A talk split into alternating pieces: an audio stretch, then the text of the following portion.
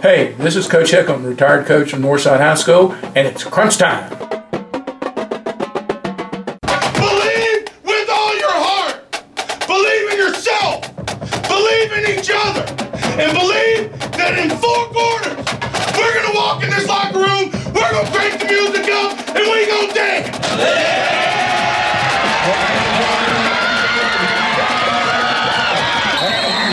From the studios of WPLY, in the middle of Central and Southwest Virginia, this is Crunch Time, your go-to program for area high school football and beyond. Now, your host and Crunch creator, Carl York. Welcome to the weekend, high school football fans. It's Crunch Time, baby! That's my new... There you go. Sound like you got a little cough there this morning. A little cold coming in, you know. It is fall. Yes. I am working on that. So, good morning, Central and Southwest Virginia. Wow, last regular season weekend, big matchups that decided a lot last night, guys. Yes. And we saw some great games, the Crunch Crews, all over the place. District champions were crowned. Playoff positioning is being decided. We still have games today, so we can't really talk about who's playing who yet. They'll figure all that out this weekend. But matter of fact, Jimmy and I are going to watch Glenver at Giles this afternoon, which we think is going to be a great game. And there's several games around the state that are being played today. But and I got to say, I'm amazed at how much the schedules changed post-pandemic. You didn't have your traditional ending games. Maybe that's the way it's going to stay now. But, I mean, used to be that Salem played Pulaski County the last week of the year. That didn't happen. But they switched it up with a really good Patrick Henry game. Yes. And so that was the game I was at. I'm going to talk a little bit about that. Certainly EC Glass LCA. Wow. Yeah. Big game. Big game last night in this area. That was big. Jefferson Forest Liberty. I like that one. Okay. Battle of Bedford County right there. Rustburg Brookville. Yes. That one was tight. Radford, James River. Radford kind of got away from James River, but again, good teams going at each other. Northside Franklin County. Battle of the Williams, Byrd and Fleming. Right. I always like that one. That's the way the seasons are ending now, with those guys playing each other. And then plus, across the state, we start looking at teams across the state because, our better teams that are going to go in the playoffs are going to play these guys. If they got it. Yeah. So, Broad Run Tuscarora. How do you say that, Jimmy? Tuscarora. Wow. Lost. Yeah, they lost. Right? That's right. Broad Run Tuscarora was a big one. Dinwiddie Thomas Dale. Okay. That was a big one. Phoebus Oscar Smith. I'm telling you, man, these were some big games. There were some big games last night, and there's some big games today. We're going to talk more about that. We also, I want to call this out because I was talking to Brian Hoffman, Hoops, at the game, at the Salem game, and he said he's going to have to catch this show later because he's going to be at the Sandlot Super Bowls today. Look at that. Ooh. How about that? So that's pretty cool. Four of them playing. A game's going on right now. It's like the little guys all the way up. Are these the Dave Ross balls? Yeah, I think they are, yeah. Yeah, I was about to say, these are the Dave Ross balls, yeah. So Dave Ross bowl. I wonder if he hands out bowls of food or something. He's cereal. Cereal? It's early.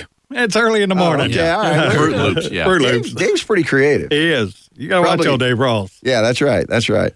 All right, so Captain Crunch here. It's for us, it's week 13 of the radio season for us, covering high school football, and it's week 11 of our regular season. They got 11 to play 10 games in the regular season. But, this is our Crunch Time high school football coverage. We bring you, if you haven't tuned in, surely you've tuned in by now, but if you haven't tuned in, we cover high school sports for the next 2 hours and some college, certainly. And just to throw out some college stuff. So we had our first four top four playoff teams. They finally did that. And there's a couple shocks in there to me.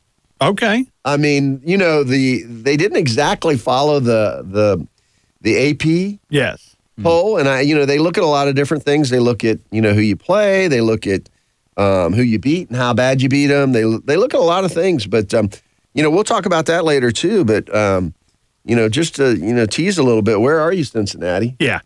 And hello, Michigan State. Exactly. Not to give it away. You know, how'd you get here? Yeah, how'd you get here? So, but those things will get settled, too, as we go forward because they've got to play in some cases. I mean, Michigan State's got to play Ohio State. Yeah. They just beat Michigan, so, you know, that's how they moved up there. Cincinnati, I don't know if they, you know, they beat Notre Dame earlier this year, but I don't know if they play anybody good enough, if there's anybody good enough on their schedule to help them any. And that's the thing that, you know, when they start looking at who belongs there, is that strength of season, you know, schedule. Yeah. If that strength of schedule is not there, you're going to suffer for it. See, I understand that, but I don't like it. Well, nobody likes it, but it is one of those things where you sit there and, you know, you start taking a look and you're going, okay, you know, Alabama every week is playing the SEC. Right. You know, so when you lose to a ball team in the SEC, it doesn't hurt you. But then you start looking at the Bearcat schedule and you're going, okay, who are you guys playing?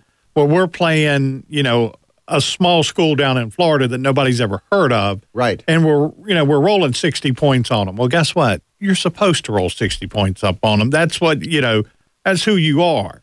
And yeah. But that's where we run into it, to where you sit there and you say, hey, SEC's weighted more. This independent school nobody knows about, we're not going to give you the credit, you know. But I don't like that. I mean, you know, look at Coastal Carolina last year. I mean, you know, BYU thought when they put Coastal Carolina on the schedule a few years back, thought, well, this is, you know, we'll take that win and go home. Right. No. Well, and that's what you run into, because you run into teams that will sit there and they'll say, hey, this is Michigan. Can you guys at Appy State play us a little bit? And then next thing you know, Appy State's beating them. Yeah. And, you know, hey, this is JMU. Well, Tech here would like to play you, and JMU rolls in and beats Tech. You know, it's one of, you know, same way with Liberty. There, you know, there's sometimes where you call and you say, hey, can you play us? But you got to remember, too, Carl, with a lot of these smaller schools, that one game pays for their entire year. Oh, yeah, yeah. You know, it's $1 million to, you know, to walk into Virginia Tech and say, hey, we're here, and you hate to say it, to get our head beat in. Right. But we know we're going to lose this game. You know, that's the whole anticipation of this. But at the end of the day, it's also their Super Bowl, their national championship. Well, that's true. Because you're playing a big boy. Right. And if you can roll in there and you can beat that big boy, what did you just do to that big boy? You hurt him. Mm. You hurt him for the whole season because that's always the game. To this day, what, you know, when we talk about JMU, you know, they beat Tech one, you know. Yeah. Hey, and I was at that game. Exactly. And that was, you know, I don't go to many Tech games. Right. And I was at that one. Maybe that's why Tech doesn't want me there, because I was there and JMU won. I don't know. Yeah. But it was very shocking to be there that game. Yeah. Yeah. Yep. Well, so, you mentioned Appy State. What's our nickname for Appy State? Well, that's Botetourt South right there, buddy. Botetourt South, that's right. But that is. We got a bunch of Botetourt players down there. We love that. So this morning we hope to have Coach Burt Torrence of Rustburg on the line. You know, love to talk to you, Coach Torrence. We've got some post-game comments from the EC Glass LCA game, courtesy of Jimmy and Josiah. Did a great job with some interviews there. So we'll have Coach Woody and Coach Rocco. So we're looking forward to that. Let me, I'm sorry to interrupt, Carl. Yeah. Let me give a quick shout out to Coach Woody, because during their little interview last night, Coach Woody said, hey, we love the show. And he said, by the way, I'll be listening to it in the morning as I'm driving to Hampton, Sydney. So shout out to Coach Woody. Thanks for listening. Nice. There you go. Nice. All right. So, first, we got to thank a few of our sponsors. We spread these guys out, but Haley Toyota, Haley has it for less, Chuck Baker and all the fine folks over there. I can't say enough good things about them. I mean, if you're looking for a vehicle, you got to start with them. They support local, and that's who I want to buy my vehicle. I actually bought a vehicle from Chuck over there. So, there you go. And it's worked out great. And it's nice. It's a nice one. It's nice. U.S. Cellular, fantastic sponsors. Well, one of the places you can pick up the printed Crunch, is at any of the U.S. Cellular retail stores. Those guys have been great, and love doing the Crunch with them. The Dogwood Restaurant. Yes. I'm telling you, it makes me hungry every time I say it. Great sponsors. And then Tater Benson of MKB Realty has joined us, and Coach Benson used to be the coach at Botetourt a good while back, and now his son's playing at James River. Yeah. You know, so he lives over there on the line, and so fantastic partnership with him, and we really appreciate it. All right, so we got to keep things moving here today. So let's circle the campfire Saturday morning quarterback time, spreading the love around. So, you know, our crunch games last night were Carroll County at Floyd County. We took that game. It was a great game. Right. LCA and EC Glass, another really good game. And then Mike the Machine Dermont and I were over at Salem and Patrick Henry. So, Coach, let's start with you quickly. What caught your attention last night? Well, what caught my attention last night was probably about 10:30. I got a text message, and all it said was, "Boy, you got that one wrong, didn't you, Coach?" Oh. And I was like, "Wow, Jimmy, how can you?" It wasn't me. But no, let me tell you, I really thought. Let me tell you, with that game last night, you knew that you were going to see two gladiators going at each other, and you did. We got everything we were anticipating out of that ball game. I still got much love for the Hilltoppers. I think these guys are going to go far. You know, that's the thing that you're looking at. So, but I tell you what, LCA, that's a different animal there right now. And last night, as you know, sitting there at the house watching this game and seeing, you know, when I say that, I have the capability of seeing all these football games in the state. So, you know, sitting here watching these ball games last night, you see things that sometimes you don't really see in high school games. Huh. And with LCA right now, you're seeing that D1 talent really start to show its face and to show its head.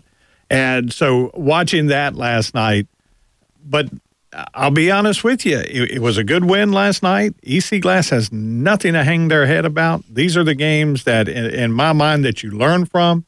Because, you know, you got beat by a better opponent last night. You know, sometimes you do things to help get beat. Sometimes you just run into an opponent that's going to get you. It was a good game, three quarters, and then it just kind of, you know, left them there at the end of the ball game. It was 28-21. Exactly. Going into the fourth quarter. And I mean, they certainly – I was there. Yeah. And, you know, love being able to be at Liberty University – To see any game, it's a photographer's dream because the lighting is so great. But, yeah, I mean, they were in the game, and there's a comment I'll make in a little while that was really kind of cool about one of the players from EC Glass, a statement he made, which but, you know, it was – and, no, I wasn't going to text you and say a word, Coach. I knew you knew. Right. And I also, you know, I just went with what I thought. I wasn't for LCA. I wasn't against EC Glass. Right. I just went based off of what I had seen. And having not seen EC Glass, it was they certainly had their opportunities and could have, you know, really changed the game. Yeah. Well, and really I had somebody ask me that this week. Somebody said, you know, I can't believe you're taking one team over the other. And I'm sitting there going, look, there's two teams playing. We're having fun with this. This is what we do. Now, I want every single team in this state to be successful. But when you start seeing momentum and you start seeing things, you know, but I really feel somewhere along the line here, EC Glass, you just kind of didn't hear about them there. Yeah. And they're really a good team. Yeah, and, Coach, I would say now, I mean, not being able to look into the crystal ball as you do. Right. I haven't. I'm trying to get that down, but I haven't got it yet. But I would say there's not a team in the 4A they're going to face that is as good as Liberty Christian. Right. So, I mean, they held up pretty good against them. So, they did. You know, that's to say hopefully EC Glass has, you know, some time left to continue to play. Right. Yeah. You know, and a big shout-out, too, last night to Cave Spring.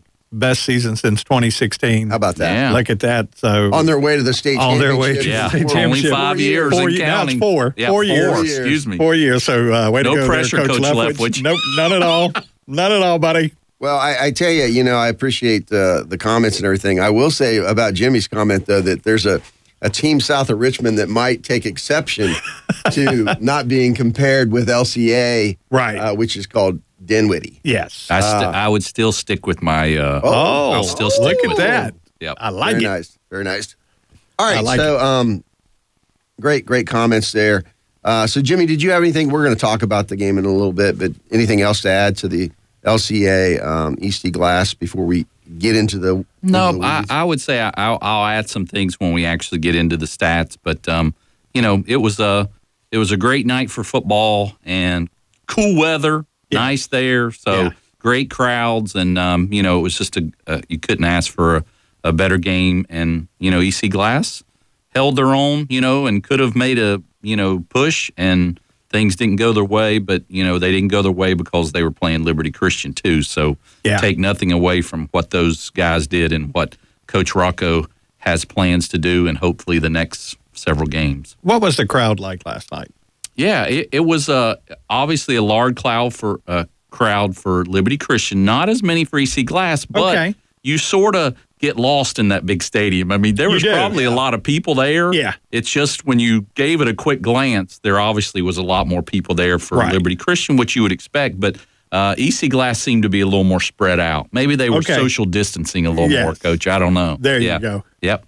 Well, that stadium, like you say, I mean, the way it's shaped and everything, I mean, it can be full and not look full. Right. Well, and that was the thing. When I was looking at the camera last night, you saw, you know, some fans, but you were like, wow, this is such a big game. Yeah. But like you said, the way it's laid out, there's a lot of people in there, and you don't realize there's a lot of people in there. It's really interesting. Our game was Salem Patrick Henry, and it was really a good one. I mean, the score's not indicative of, you know, the how the game played out. I mean, Patrick Henry jumped on him early and really showed some life. But, you know, Salem is just, they just wear you down. Yeah. And the way they wear you down is Cam Leftwich. Wow, of course. I mean, he is a jackhammer. Yes. I mean, you can hit him, and you can get him down, and you can stop him for a short gain, but you better be ready to do it a bunch. Right. Because Holter's going to give him the ball, and they're going to run that one gap, that zero gap. They're going to run right up that center.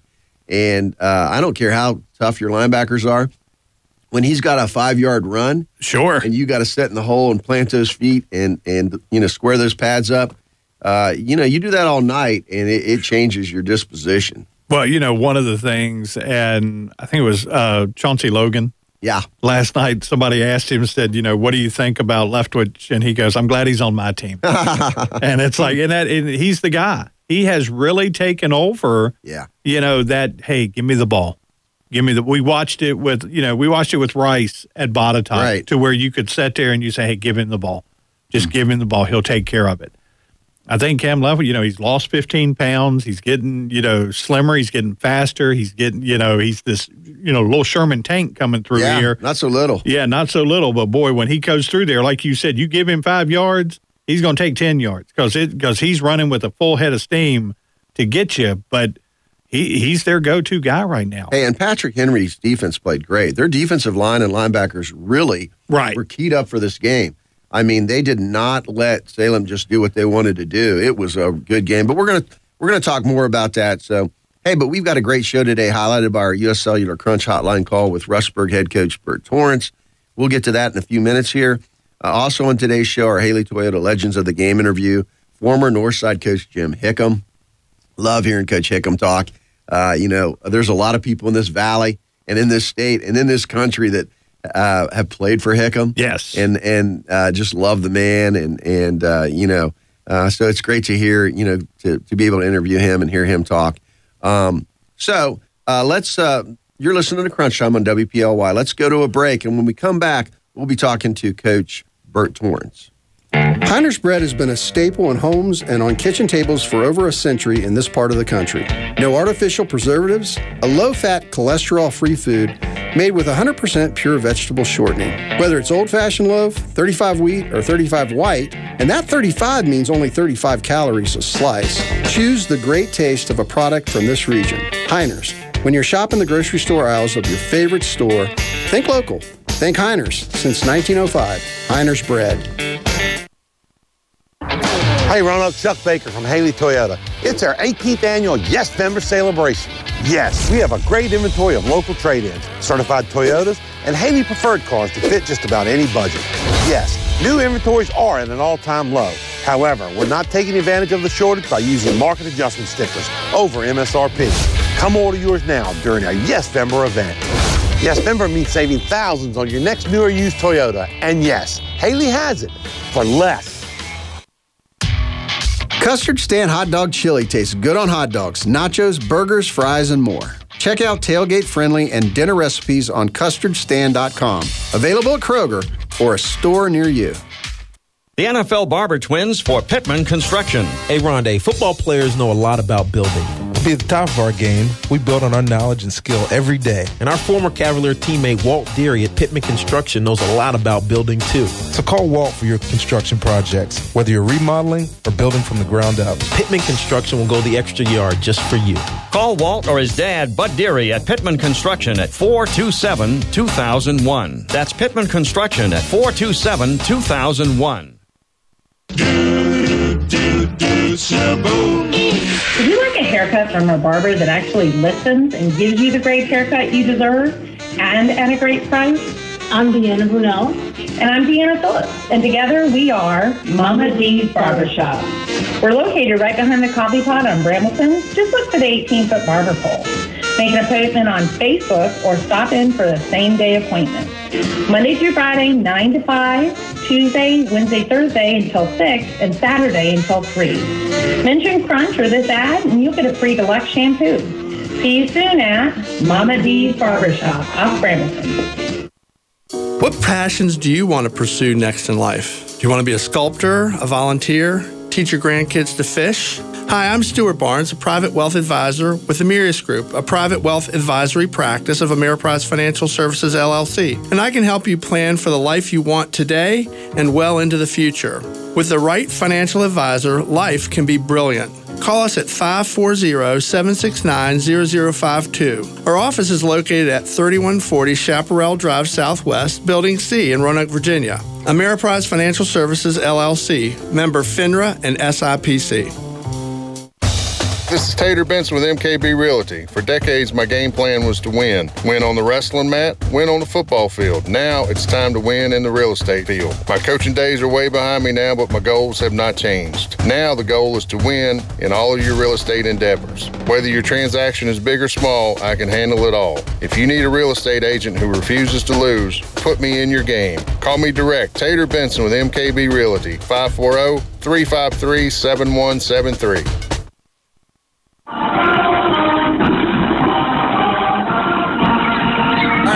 Crunch time, everybody. This is the U.S. Cellular Crunch Hotline, and we have Rustburg head coach Burt Torrence on the line. Coach, how you doing this morning? I'm doing pretty well. Yourself? Good, man. I love that raspy voice. I know you coached last night because you are loud out there. Yeah, from time to time. But my wife has a bone to pick with you with that picture you put of me in that crunch, man. Now, you got to come up with a better one than that. Come on, buddy. She doesn't like that? She doesn't think that's accurate? She actually said that was a pretty accurate depiction of me. There you go. Hey, very impressive first season in a tough district that you are very familiar with now. For those of you living under a rock, the past 2 decades, Coach Torrence is a past-time two-time state champion head coach from Northside. I think it was 2009 and 2013. And then for the last, 5 years or so, you've been coaching with Coach Bradley over at Heritage, and now we're so glad to see you at Rustburg, heading them up there and doing great things over there, Coach. And first of all, gotta talk about this. Last night, though, 7-0, a tough loss at to Brookville, but man, what a game. I mean, you guys just get better every week. Yeah, we, it's a process that, that anybody that's, taking over a program that's not already, established, knows that it's going to be a process. But, we're not happy, obviously, with the outcome. But, we're very pleased with how, our kids performed, and it was a great football, game between two really good football teams. And just so happened that, we came up on the short end of the stick. Absolutely. Sounds like you got a young recruit in the background there too, Coach. You're getting them ready. Yeah. The little boy's getting ready to turn 1 year old on Tuesday, so he's excited about his little first birthday party this afternoon. Oh, that's awesome. That's awesome. All right, so now, I mentioned it earlier, but I got to say, you are one of the loudest coaches on the field. I mean, I don't know how you have a voice on Saturday mornings, and we can hear your raspy voice, but, and I've known you for a long time. I followed you, and we've talked, and you've done Crunch with us for forever at different places, but have you always been a very vocal head coach? Have you always been that way? The stadium's empty in my world. I mean, it's a practice, yes. And the game is, how do I put this properly? The game requires passion. Yes. And there are different ways that people show passion. Some are very stoic in their mannerisms, but they're still passionate about the game. That's just me. And I was that way as a 23-year-old assistant to, now a 48-year-old head coach. So, I mean, it's some mamas you're yelling at my boy, and no, I'm not yelling at your boy. I'm passionately correcting your boy and passionately encouraging your boy to be his best, and that's essentially what we want is each young man to grow as a young man, and the game provides so many opportunities for you. To meet adversity, to develop character, to depend on someone else. Offense is about violent activity up front, precision, excellence, in your skill positions. Defense is about puzzles and fitting in your specific place based off of what your opponent does. So I mean it requires the kids like how do you see that? Well, I know the system. I know where right. You're supposed to be, and I know how you fit. So we're getting there, and then I'm very very pleased with how how our kids performed last night. I wish for them they could have come away with the W. Yeah, it's interesting you talk about that. I mean, your kids always have really responded to you, and you and I have talked a good bit about a lot of that in the past. But a lot of what you're talking about though are qualities and things that the kids, the young men, will take with them into the work world. They'll take with them once they leave the game of football, and it'll really help them. And I just love hearing your passion about that, and I know you've always been that way. But let me talk a little bit about your team there this year. First of all, you have some great coaches with you there. I mean, fantastic assistants. But this program has to remind you of, and I don't want to put any pressure on you or them, but I mean, it has to remind you of some of the state champion type teams you've had in the past. Now, I know, it takes a lot to be a state champion, but it feels like some of the teams, some of the, the school that you've been in the past. And you and I have talked a little bit about that, but can you talk about, the feeling of that community there? Yeah, it's, the draw. I was happy at Heritage. I was happy with working with Brad. He gave me an opportunity, which no one else, did, this side of Richmond. So I was pleased, because when it all shook down, it could have been a situation where I could have lost everything. Right. I would have had a retirement. And the whole, my whole life could have been, ruined. But at the end of the day, I was looking for a spot that was going to be not the same, because nothing will ever be, Northside, and then the decade I spent there, yep. Obviously, which I loved.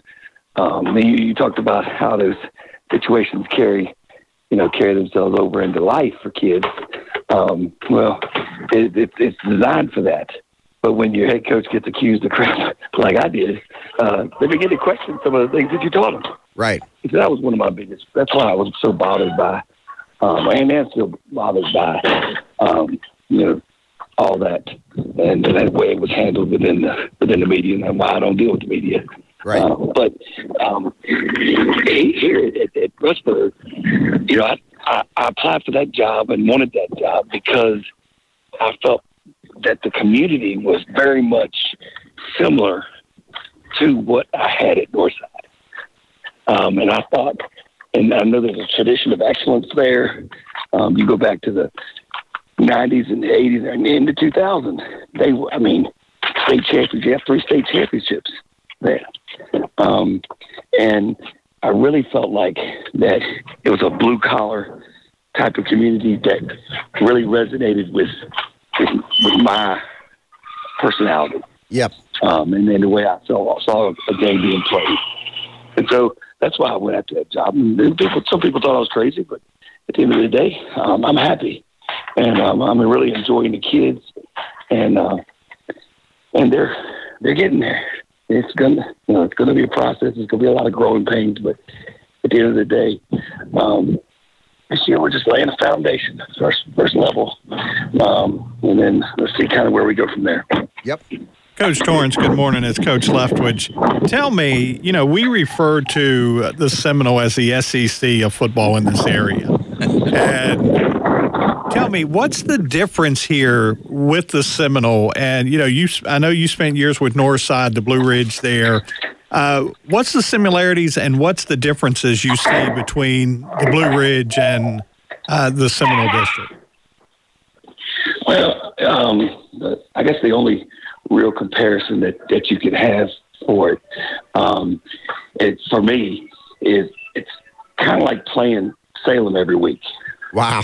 When I was at Northside, it's every week there's some type of jug that you're playing for, or some type of trophy you're playing for. I mean, there's just a rich tradition that I felt immediately upon getting the job at Northside when the words Salem came up. And we, so that's the only real, and so when people talk about it being, the Seminole of the, of Virginia, that's kind of why. There's just a driving, sense of anticipation each and every week, because of long-standing rivalries, because of and then it's blue collar. There's obviously lots of skilled kids there throughout the Seminole, but it's still a physical brand of football that happens each and every week. There's a commitment to excellence within each one of the, programs. And you just, it's hard to duplicate that. And when you make this, you can't sleep any week.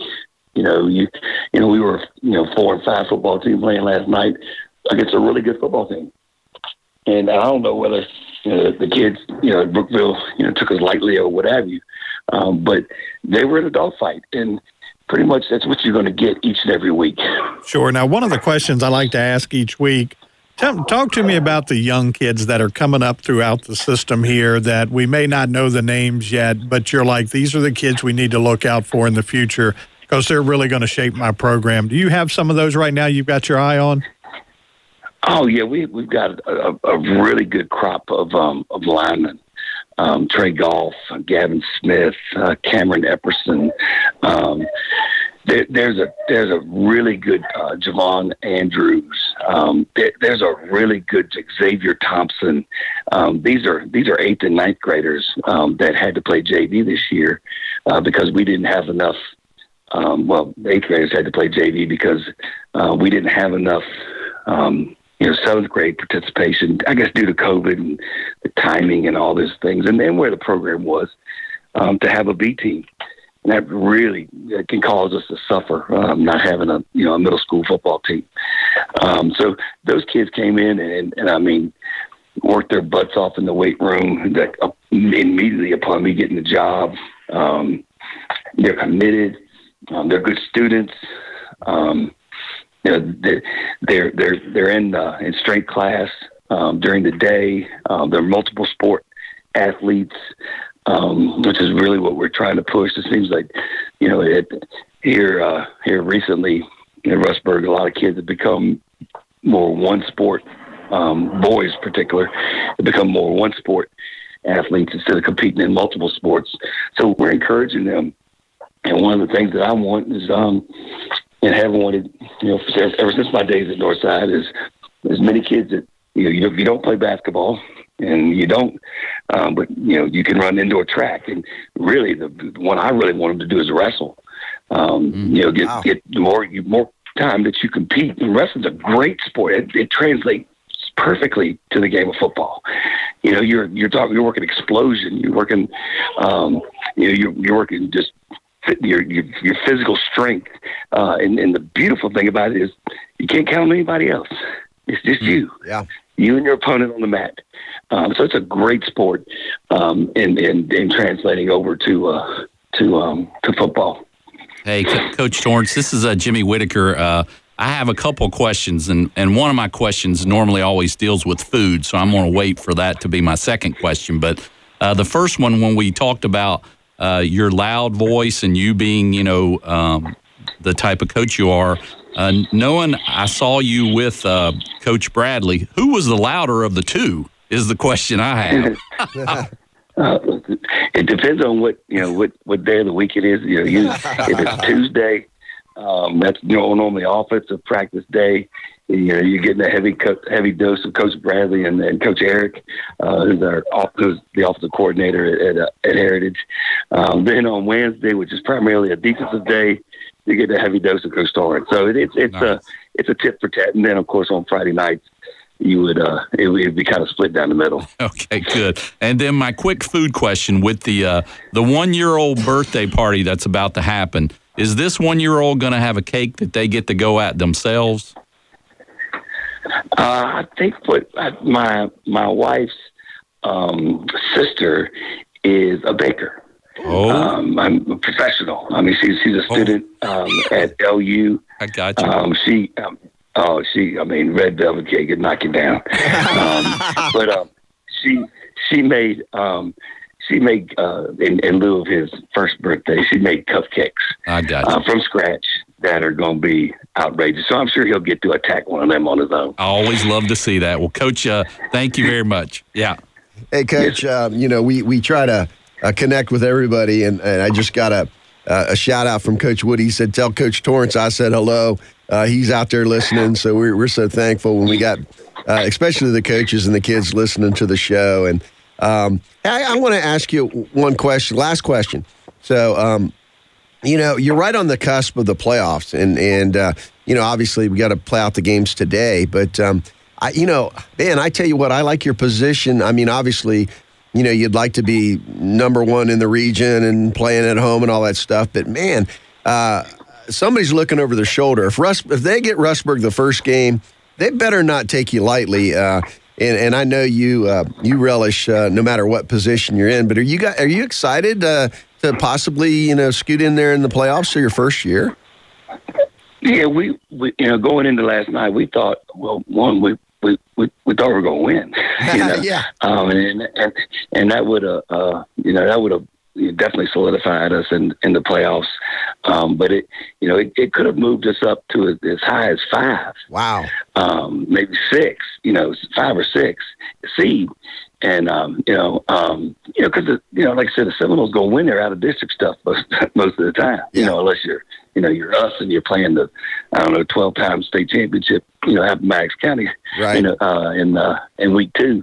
But, our goal this entire season was to improve each and every week in our system and what we do.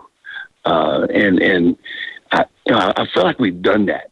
I feel like that. We're getting closer to the culture traits that I want to see within our program.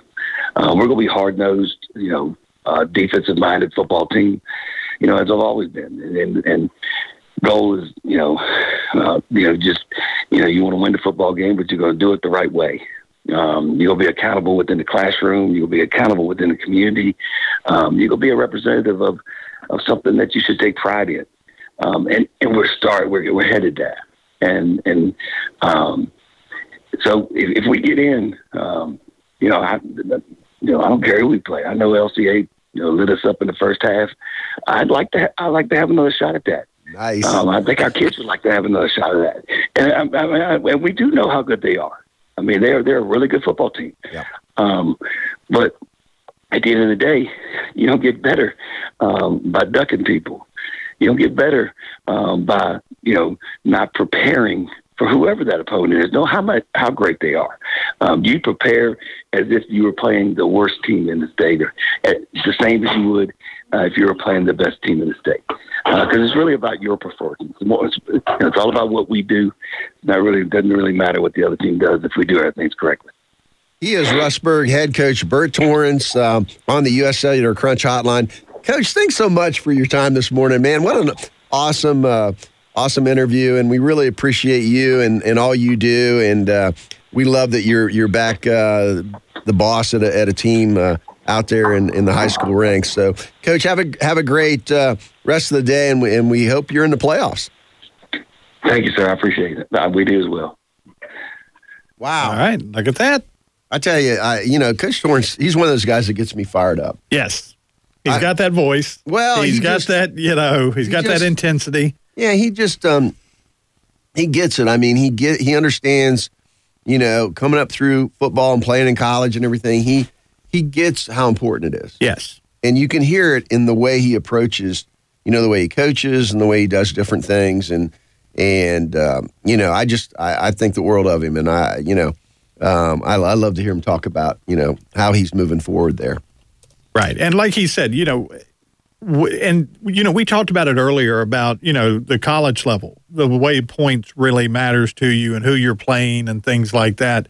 If they would have beat Brookville last night, like he said, that would have shot them up to number 5, number 4, somewhere in that mix. Yeah. And that tells you how strong the Seminole District is. You mean little SEC. The little SEC of the day, But you take a look at the teams they're playing every week. It says something about, when you lose and you still, gain enough points to get yourself up to 8, 9, somewhere like that. That says a lot about who they're playing. And boy, they're playing good, solid teams down there with the Seminole. Talking about good, how about the Dogwood Restaurant? Oh. They're always good. It's always good there, and we really appreciate Keith and Jamie and all those folks over at the Dogwood Restaurant in Benton. What a great place to go eat. The thing I like about it is, you can go all over the country, and you can go to any chain and get the same food. Right. But this is uniquely Roanoke. Sure. And it's that Southern cooking, and we talk about it all the time. It's one of our favorite places to stop in and eat, and you need to get over there and support them. They support our kids. Yes. They support our communities. They are hyper-local, and we really appreciate all that they do over there. They support my stomach, too, as well, I should say. They support Jimmy's stomach. So we need to get you a shirt. Stomach brought to you by Dogwood. There you go. And some other sponsors I like to call out during the show. Pittman Construction, Walt Deary and the guys over there, yes. Fantastic. If you have a project, remodel or, just need some work done or whatever, you got to start with Walt and his crew. Sure. I mean, they will shoot straight. Yes. They're perfectionists. I mean, they're creating a piece of art every time. Right. And I love that. Yeah. That for most people, if you own a house or you're paying for a house, that's the most, that's the biggest investment you'll make during your life. That's it. And I wouldn't trust it to just anybody. Exactly. So Pittman Construction, great supporters of Crunch as well. The Mirius Group, my friends over at the Mirius Group, Stuart Barnes, Jay Harlow, Matt Ely. I mean, all those guys over there are just fantastic. They're wealth managers. That if you're trying to figure out retirement and you're trying to figure out, what to do and how to do it, just great guys who get local. Right. They get, and they're involved in our communities. And then Custard Stand Chili, Coach. Good with anything. It's good on right everything. Yes. It's good right now. I mean, that weather, that temperature's dropping. Exactly. I mean, I'll eat it all year long, but right now. That's it. I mean, it's calling to me, Coach. Yeah. No, that's good eating. And also, want to real quick shout out Salem Civic Center. We've got Rodney Carrington coming up. Got a quick message for you here real quick. On November the 12th in Salem, Virginia, at the Salem Civic Center, Christmas is coming early. That's right. Your old pal, not Santa Claus, Rodney Carrington is coming to town. Me, moi. Get you some tickets, and I will see you there. Look at that. Oh, that's great. Rodney's showing up. You know. He makes me laugh just listening to that. He is hilarious. It's trust me, mature audiences on this deal. Do not take small children in to see Rodney Carrington. Very good comedian. How about that? Yeah. All right. Great show today so far. Really appreciate it. Coming up, certainly we have the 5 things you need to know about high school football. We're going to talk about the high school games, though. Yes. But we're going to talk about 5 things you need to know about high school football, the grade 8 debate, grade 8 poll. We're going to have Jim Hickam in the second hour. We're going to have Jimmy Thing. I mean, we got a lot going on, but we're going to go to break right now. You're listening to Crunch Time on WPLY. Heiner's bread has been a staple in homes and on kitchen tables for over a century in this part of the country. No artificial preservatives, a low-fat, cholesterol-free food made with 100% pure vegetable shortening. Whether it's old-fashioned loaf, 35 wheat, or 35 white, and that 35 means only 35 calories a slice, choose the great taste of a product from this region. Heiner's. When you're shopping the grocery store aisles of your favorite store, think local. Think Heiner's. Since 1905, Heiner's bread. Hey, Berman Clark here from Unaris. We are an independent insurance agency with a local touch who has been serving individuals, families, and businesses for over 30 years right here in Southwest VA. Why should you choose Munaris? We can simplify your insurance plan while providing concierge-like benefits management. Find out more. Give us a call at 540-563-1005 or check us out at munarisbenefits.com. Munaris. Here to help with all your insurance needs. Jimmy Whitaker here, and one of my favorite restaurants is Bellicino's Pizza and Grinders. At Bellicino's, fresh is no gimmick. They bake their bread from scratch every day using the same scrumptious Grandpa Sam bread recipe since 1959. They have everything from grinders, pizza, salads, and appetizers that are made to order. Lunch or dinner, it's Bellicino's, Belleville, and Roanoke. Hey, Roanoke, Chuck Baker from Haley Toyota. It's our 18th annual Yes Member Celebration. Yes, we have a great inventory of local trade-ins, certified Toyotas, and Haley preferred cars to fit just about any budget. Yes, new inventories are at an all-time low. However, we're not taking advantage of the shortage by using market adjustment stickers over MSRP. Come order yours now during our Yes Member event. Yes Member means saving thousands on your next new or used Toyota. And yes, Haley has it for less. Custard Stand Hot Dog Chili tastes good on hot dogs, nachos, burgers, fries, and more. Check out tailgate-friendly and dinner recipes on custardstand.com. Available at Kroger or a store near you. The NFL Barber Twins for Pittman Construction. Hey, Rondé, football players know a lot about building. To be at the top of our game, we build on our knowledge and skill every day. And our former Cavalier teammate Walt Deary at Pittman Construction knows a lot about building, too. So call Walt for your construction projects, whether you're remodeling or building from the ground up. Pittman Construction will go the extra yard just for you.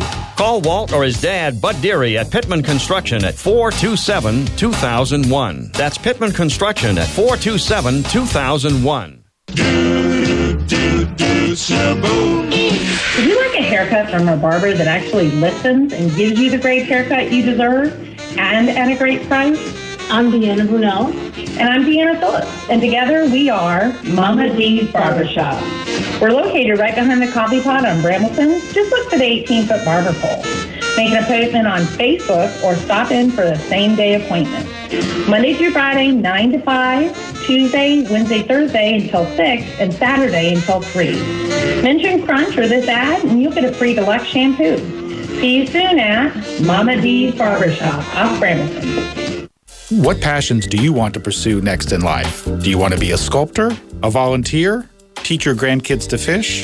Hi, I'm Jay Harlow. Financial advisor with the Mirius Group, a private wealth advisory practice of Ameriprise Financial Services, LLC, and I can help you plan for the life you want today and well into the future. With the right financial advisor, life can be brilliant. Call us at 540-769-0052. Our office is located at 3140 Chaparral Drive, Southwest, Building C in Roanoke, Virginia. Ameriprise Financial Services, LLC, member FINRA and SIPC.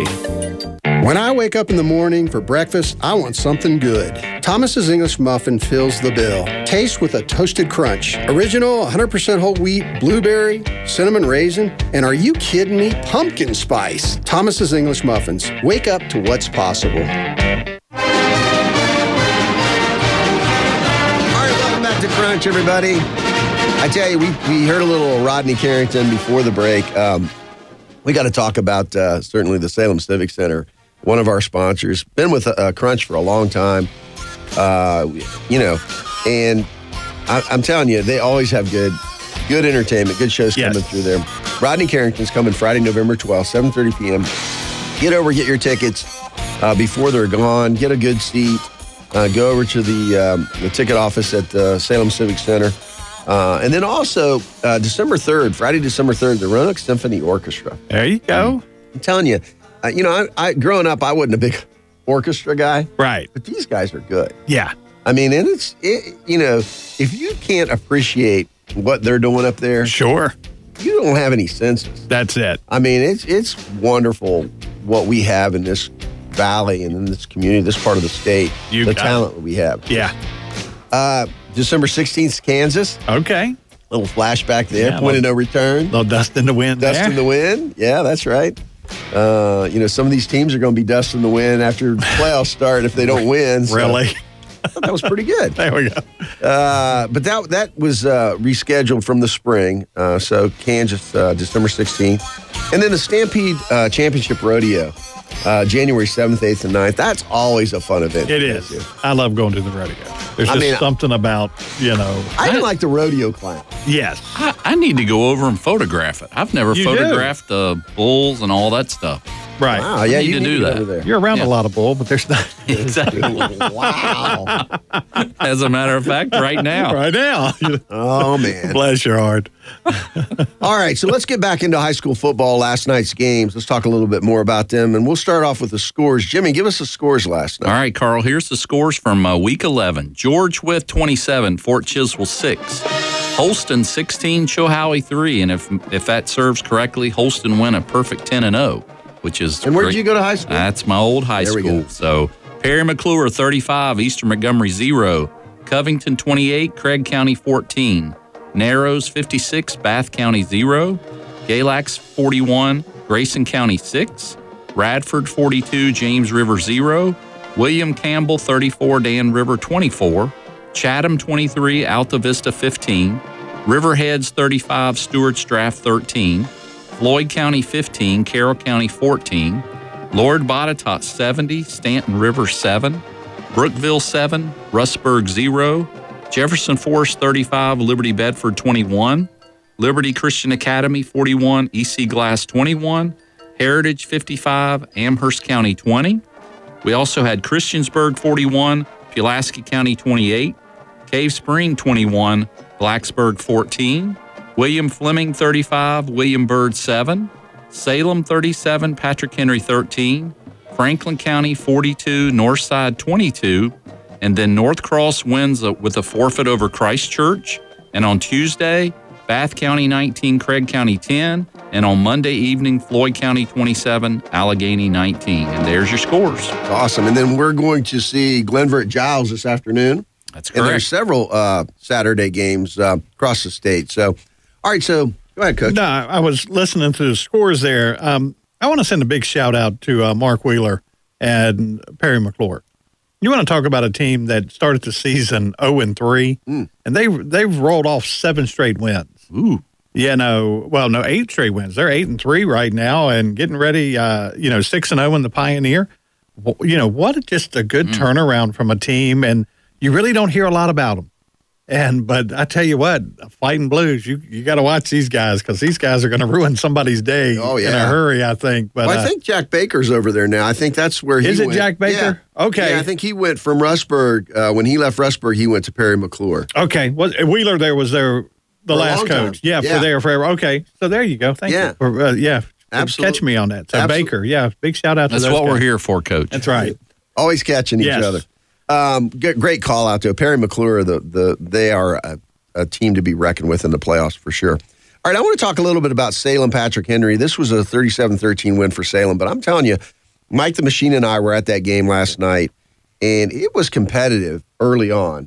Right. Got away from PH in the end, but, PH actually went up 7-0 and drove it down the field. They had a fourth down. I got to call out this play. They had a fourth down play where they throw a lot of tunnel screens. Okay. They threw a wide receiver tunnel screen, and the guy caught it, and when he was coming down, Salem was just about to unload. 3 or 4 guys were ready to stop that. Sure. Mess. And he pitched it back to Chuck Webb. Ooh. Right. So it was almost like a hook and ladder. Okay. Like in the first drive of the game. Sure. And Webb, man, he scored. Yeah. It was about a 20-yard run from there, 22 yards, I think, and just a fantastic play. Coach Fiddler is so creative over at PH, and they really opened up the playbook. Yeah. I mean, we saw a lot of misdirection, a lot of pitches, and a lot of different things. And Patrick Henry, they gave Salem fits. I mean, it was a good game. They knew they had to stop Salem's run game, and they did a good job on the defensive line, the linebackers. Sure. And then, you got to cover the Salem's wide receivers out there, too. And, eventually, Chauncey Logan had a TD catch. Right. Chauncey Logan had a big interception. Salem got a onside kick that resulted in a fumble that they recovered. So, Salem just does the things in tight games. Right. To win. One of the comments I heard last night about the onside kick. Yeah. It was an accidental onside kick. Wow. It was not supposed to be an onside kick from what I'm understanding. Wow. And they got it. And I'm sitting there going, okay. And when things go your way, they just go your way. And evidently he didn't get his foot quite on the ball like he wanted to. Oh, wow. And the ball just went to 10 yards and Salem got it. And it works that way. Well, Salem's got another kicker. Their kicker's actually hurt. Right. So this was a backup kicker. He did a great job. He's got a great leg. But, yeah. I mean, so that's interesting that's how that played out. Right. But, and honestly, this was Cam Leftwich's game. Yes. I mean, Cam Leftwich, the fullback for Salem. Right. Coach Holter at Salem is going to run his fullback. Sure. And he's going to run the ball. And I'm telling you, right over the center's hind end, he takes it right up the middle. Right. And if you're a linebacker, and Patrick Henry's linebackers hung in there and did a great job. They really kept him controlled. But throughout the night, just the hammer of Leftwich coming through there, eventually, he got loose. And I think he either scored 3 or 4 touchdowns last night. I mean, he's just a brute with the ball in the middle. He does the family proud. I knew that was coming. Here we go. Come on now. All right. So, and I want to talk about Floyd County, Carroll County. Dave Road Trip Anderson was up there, and Graham Whitaker, Jimmy's son, was up there covering that game. I'm telling you what, this was a really good game. Right. Carroll County was up 14-7 with, I think, Dave was giving me the recap earlier today with less than 5 minutes left. And Floyd County got an interception, drove down and scored. Then there was some controversy. So, you had, it was 14-13, and it looked like, Floyd County was going to go for the tie. Sure. And they did that play where they spread out they sent all their linemen over to one side. Okay. And you just got the center. Right. And the quarterback and, whatever. And they snapped the ball and completed the pass to the center. Okay. And Carroll County went berserk because, is the center in that situation an eligible receiver? Well, did they call it? Did they call his number? No, there was a big controversy. Right. And it was good. I mean, it was 15-14. Now, Carroll County, man, they've had a tough season. Coach Chipman's done a good job, but they have really lost a lot of close games. They drove it down into Floyd territory and just couldn't get it in there. But, I mean, you know, that's what makes high school football so much fun. Right. Well, and, you know, we've seen over the years all kinds of different trick plays and things like that. And, you know, I remember, you know, with the center, all you had to do was touch quarterback's hands, and the center still had the ball going up through the middle of the field, you know, and you're going, oh, okay. It was like a handoff to the center, you know, and it was he was gone.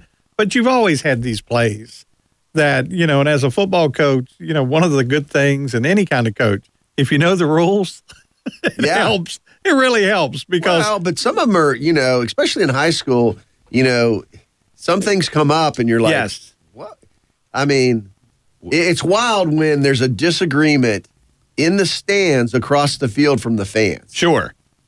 I mean, when they're yelling at each other across the whole field because they both think they're right. Obviously, they both can't be right. And I think it matters if you say the coach knows the rules, but it also matters if the officials know the rules. That would help. That would help a lot. So, great game, and you know, you hate to see somebody lose that one, but Coach Beal does a great job. He does. Now that the stadium or the field's named after him, it's kind of cool. You know, we're so happy for him. All right, so Jimmy, you were at the marquee game. You were at the LCA EC Glass game where LCA won 41-21. Is that right? Correct. Yep. But give us a synopsis of that game. Yeah, and a big thanks to Josiah for putting these stats together. So LCA total offensive yards, they had 398 yards. Davis Lane, the quarterback, went 6 for 11 for 81 yards. He also was very instrumental with carrying the ball, 8 carries, 70 yards, and 2 TDs. Gideon Davidson, 20 carries for 125 yards and 3 touchdowns, 1 catch for 8 yards, Caleb Davidson. And then Caleb Davidson had 11 carries for 73 yards and a touchdown. And then, of course, you can't, you know, not talk about Jalen Belford, 4 carries for 49 yards and also had 3 catches for 40. And, of course, you know, Zach Rice and Gavin plugging up the middle and, you know, made it difficult for EC Glass. They had total offense of 233 yards. George White, the quarterback, went 16 for 27, 128 yards, 3 touchdowns, and also had 6 carries for 15 yards. Markevius Graves Franklin, he had 6 catches for 48 yards, 5 carries for 80 yards. And a quick shout-out to something we learned during the interview with the coach afterwards, which we all said it's going to be really important to see what EC Glass does after halftime because they were down, you know, 21 or 28 to 14. And so they were down, so it was big to see what they did. And Coach Woody told me that during halftime, you know, he said the coaches got together. They talked about their strategies, but he said that Markevius Graves Franklin looked at him and said, "Coach, give me the ball at the beginning of third quarter, and I'll do the rest." And daggone, he got the ball, scrambled for a great pickup. So it was just nice to hear a young man say, "Give me the ball." Yep. It was nice that the coaches listened to him, and they got a nice result out of it, which ultimately ended up scoring a touchdown, making it 28-21. So, anyway, Lavarius Gilbert's 5 catches for 64 yards and 2 touchdowns. Eli Wood had 2 catches for 30 yards and a touchdown. So, you know, it was a good game, great game, two great teams, 2 great coaches, and it was a great atmosphere for football. Well, and 2 of the biggest EC Glass fans, Rowan and Micah, out there are listening to the show, and we want to give them a shout-out from the Crunch crew here. Love to hear our young listeners plugging in and tuning in. All right, so we got a couple great interviews. Yes. Let's hear Coach Rocco first from LCA. Congratulations. Thank you.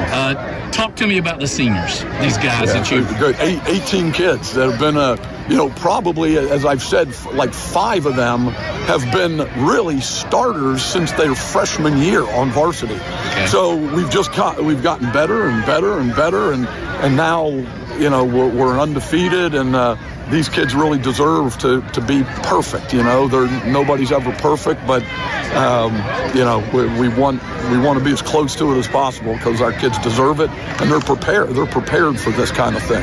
In the third quarter, when Glass came out, scored quickly, what'd you say to him? Well, I mean, in the first half, you know, the couple scores that they got were on miscues in the secondary, and we really felt like we got that cleaned up at halftime.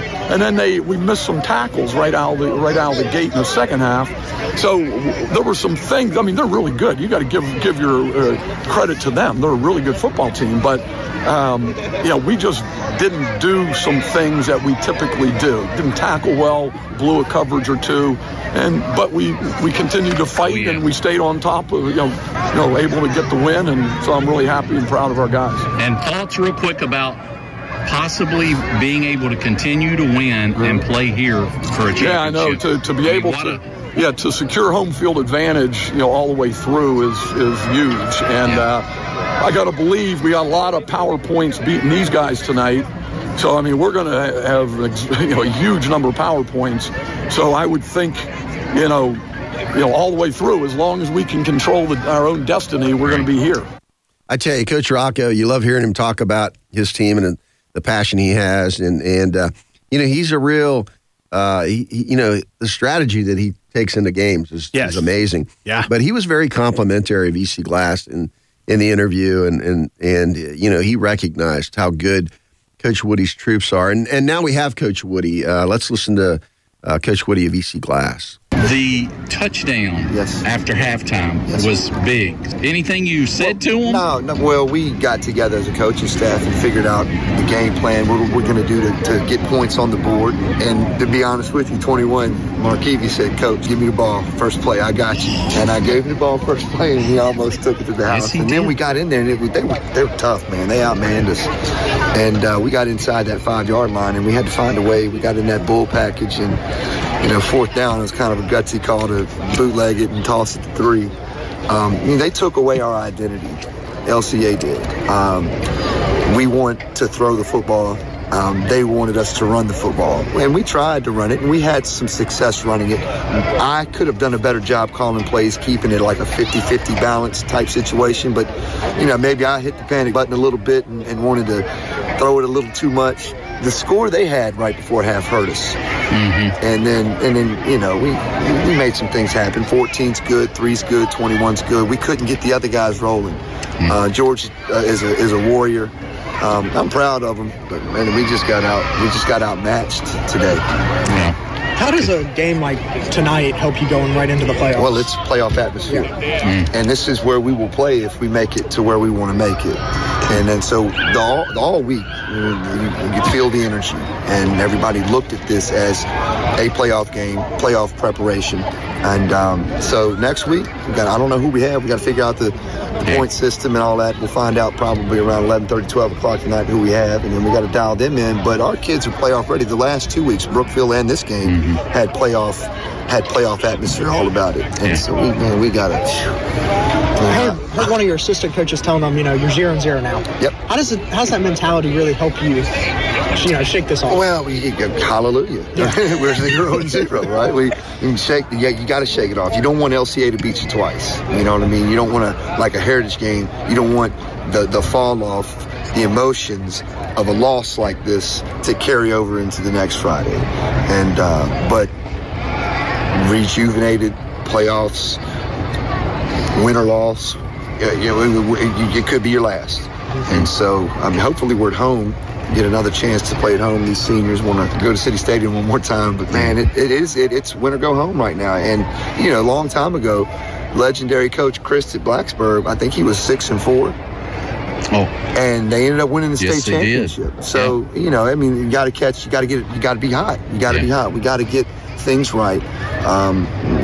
Good thing about young men like this, they're resilient. They'll forget about it, and they'll see something else on the plate that's in front of them.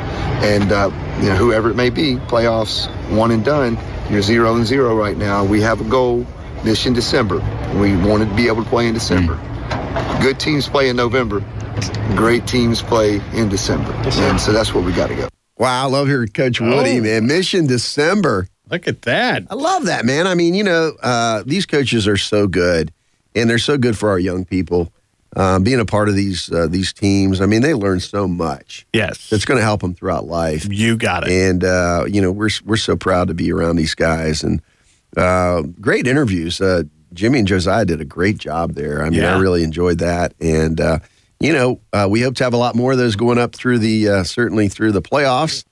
And right, I want to let me talk about one more game here real quick. Christiansburg, Pulaski County. Okay, man, this one was tight, 41-28. You know, Pulaski County forced a Blue Demon punt on their first drive, then took it 94 yards for a 7-0 lead. So, you know, the Cougars got after them early. And that was a, you know, a Chris Gallimore pass to John Lyman from 9 yards out for the touchdown. Christiansburg answered right back. Tanner Evans made it 7-7. Tanner Evans, you better keep your eye on this guy.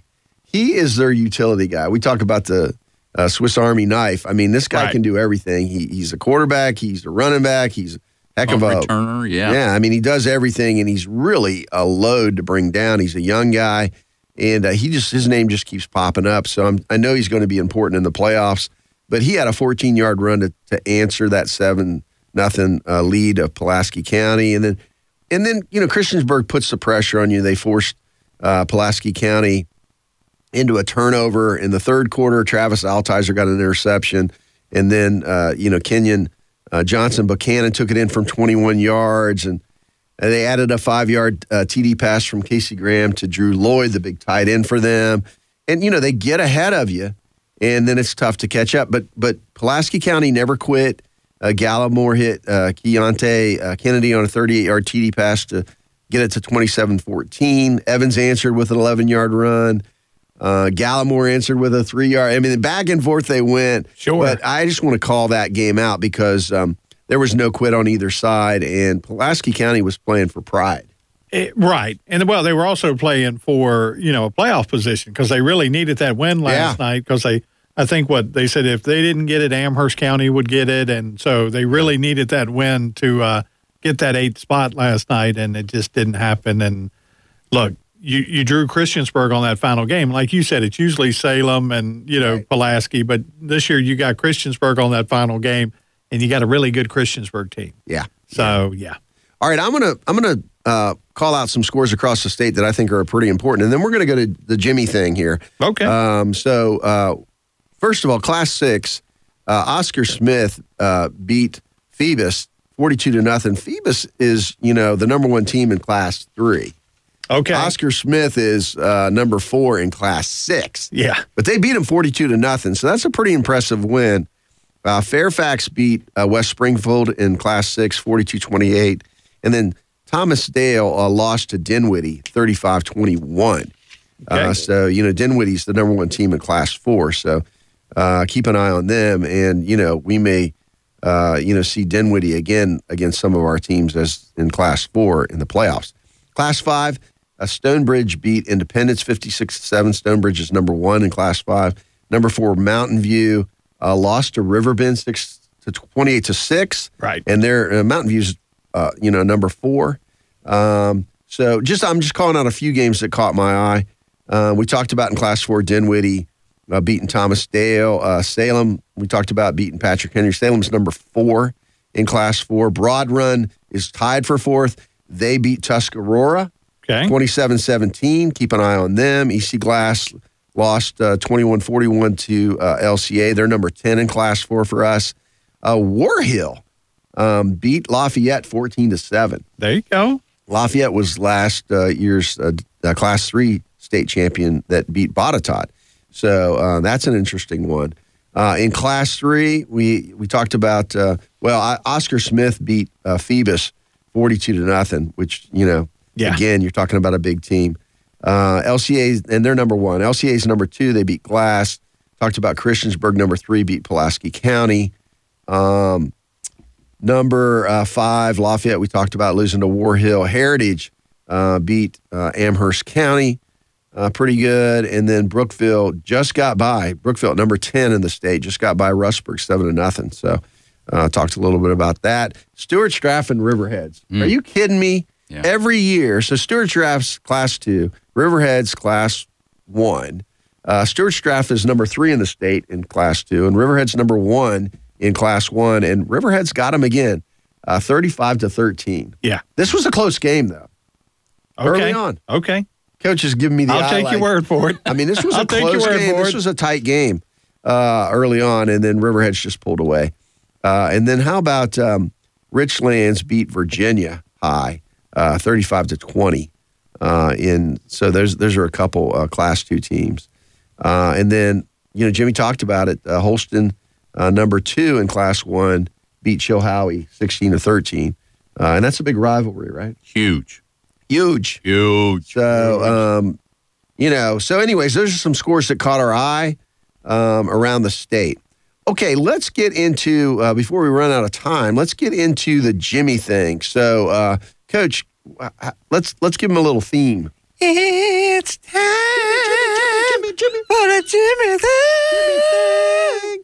It's a wonder I can read this after watching these two guys sing the song, but here goes. So my Jimmy thing for week 11 is, here's to December. Well, I told you back in August that the senior year would go by fast. And as of this afternoon, the regular season football will be over. The crunch team has enjoyed being all over Roanoke, Lynchburg, and the New River Valley areas, taking it all in.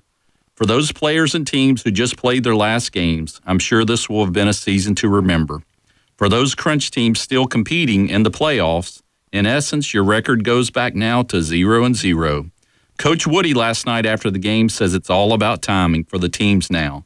If you can get hot and win 4, you can be a state champion. He recalled a Blacksburg team that did that in 2016 under head coach Eddie Sloss, with a win over Stanton River for the 3A state championship, finishing the season at 10-5. Coach Woody also commented last night after the game that good teams play in November, great teams play in December. So here's to hoping our remaining crunch teams play great, and here's to playing football in December. And that's my Jimmy thing. A special thanks to Bellasinos for sponsoring the Jimmy thing. Please visit them at their Roanoke and Delville locations. Man, and I plan to. Yeah. I'm telling you, nice. That's some good grub right there. Yes. All right, great job, Jimmy. All right, so let's go through the 5 things you need to know about high school football this week. Okay. Number 5, keep your eye on Dinwiddie in Class 4. Number 1 in Class 4, Dinwiddie has racked up some big wins, including Friday night's 35-21 win over Class 6. Thomas Dale. And then, you know, they beat our Heritage Pioneers earlier in the year pretty good. Mm. So Dinwiddie is a Class 4 juggernaut we need to keep an eye on. Number 4, Chuck Pound. Congratulations to Lord Botetourt Athletic Director Chuck Pound, who announced his retirement recently. Yes. Chuck will be missed. What a great girls basketball coach he was, and a fine gentleman. He does a good job as the AD over there. And you got it. Always very receptive, and congratulations, Chuck. You know, we'll miss you out there running around. I'm sure he'll be at the games, but what a great job. All right, so number 3, Coach Drippington. The kids call Coach Woody Coach Drippington, Woodington, or Drip Woody. So it's so funny to me because Coach Woody is such a he's the nickname coach. Right. And his guys have finally figured him out. You know, they finally put a nickname on him. They're not easy to say. You know, Coach Drip Woody, I guess, is okay. But Drippington? So, you know, this is, from what I gather, this is a compliment, but it's kind of suspicious because it's tongue-in-cheek. There's some irony there. So they finally get a nickname, you know, to put on Coach Woody, and it's Coach Drippington. Okay. And I guess that means, you know, you got some bling, that you bring it, you know? All right. And Coach is he's suspicious that, you know. Did you just work in the word bling? Yeah, no. He's suspicious around certainly why the kids named him that. But okay, that's great. And then Glass. And before I get off Glass, you know, they've got this cool Facebook show over there by Andre Kendrick where he interviews Glass players. It's called Drake and Talk. Pretty neat. And Jay Fresh, the young man that Jimmy's Jimmy thing was about last week, he was on there this past week, and it's really cool. I mean, he does a good job with Andre, so that was a lot of fun to watch and something you might want to see. How do we get on Drake and Talk? I don't know. You know what I'm saying? Yeah. You know, that that would make our careers. Yeah, I don't know, man. It'd be pretty cool. Man, we need to talk to Coach Woody and see if we can get on Drake and talk. Well, we gotta pull some strings, maybe. Yeah, maybe. I have to call Coach Woody by his name, though. You know, exactly. Drippington. Not Droopington. Drippington. I said Drippington, not Droopington. Oh, here we go. Here we go. We're having trouble here. All right, number 2, Oscar Smith. So Phoebus, the number 1 ranked 3A team, took on the Tigers of Oscar Smith for the first time ever and got more than they bargained for. Big crowd of 4,000 watched Oscar Smith wax the Phantoms 42-0. Now, you know, Oscar Smith's a bigger team, bigger class team, but these guys have scrimmaged each other before, but they've never played each other before.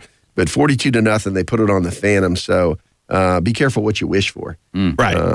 And then number 1, LCA quiets any doubters. In their closest game of the year, I think, the Bulldogs of LCA broke open a tight 28-21 early fourth quarter game to close with 13 points in the Seminole District. We talked about it. But how about the Davidson brothers? Those last 2 scores were Gideon and Caleb. Caleb's the older brother. Gideon's the freshman. Caleb's the junior. I mean, you got another year of these two. Oh, yeah. Together. That's it. And Gideon's going to be there forever. Yes. But anyways, just fantastic job there. At least 4 years. Yeah. Yeah. Well, that's a long time if you're trying to tackle it. It is, yes. A bunch out there. All right. So let's go to our grade 8 debate. I didn't move a lot. I moved a little. You get this part of the season, for me, it's hard to move some of these guys. But for me, I did listen to my crew here. I put at number 8 North Cross. Okay, the Raiders in there. Look at you. I think that's a good call. Number 7 for me is Glenver. Number 6 Brookville. Moved down a little bit. Number 5 EC Glass. Number 4 moving up a little bit Christiansburg. Number 3 I'm telling you, Heritage. You don't sleep on Heritage. They're one of those teams that people keep looking by. Okay. And then number 2 and number 1, interchangeable for me, really, are Salem and LCA. So, guys, what do you got for me there? I would just still say not interchangeable, but that's fine. Yeah. He's 2-1, still not interchangeable. Yeah, no, yep. He's still on the LCA bandwagon here. So just call him the way I've seen him. Yeah, that's you all. See it, yeah. No bandwagons.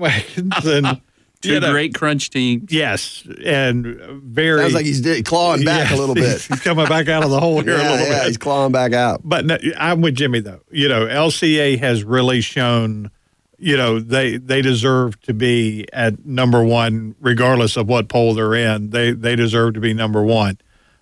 Salem deserves to be number 1. They are at that point to where you're sitting there going...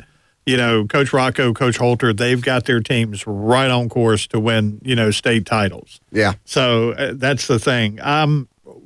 North Cross, I think North Cross could be a little higher. I think I'm glad you put them in at number 8. I think they could be a little higher.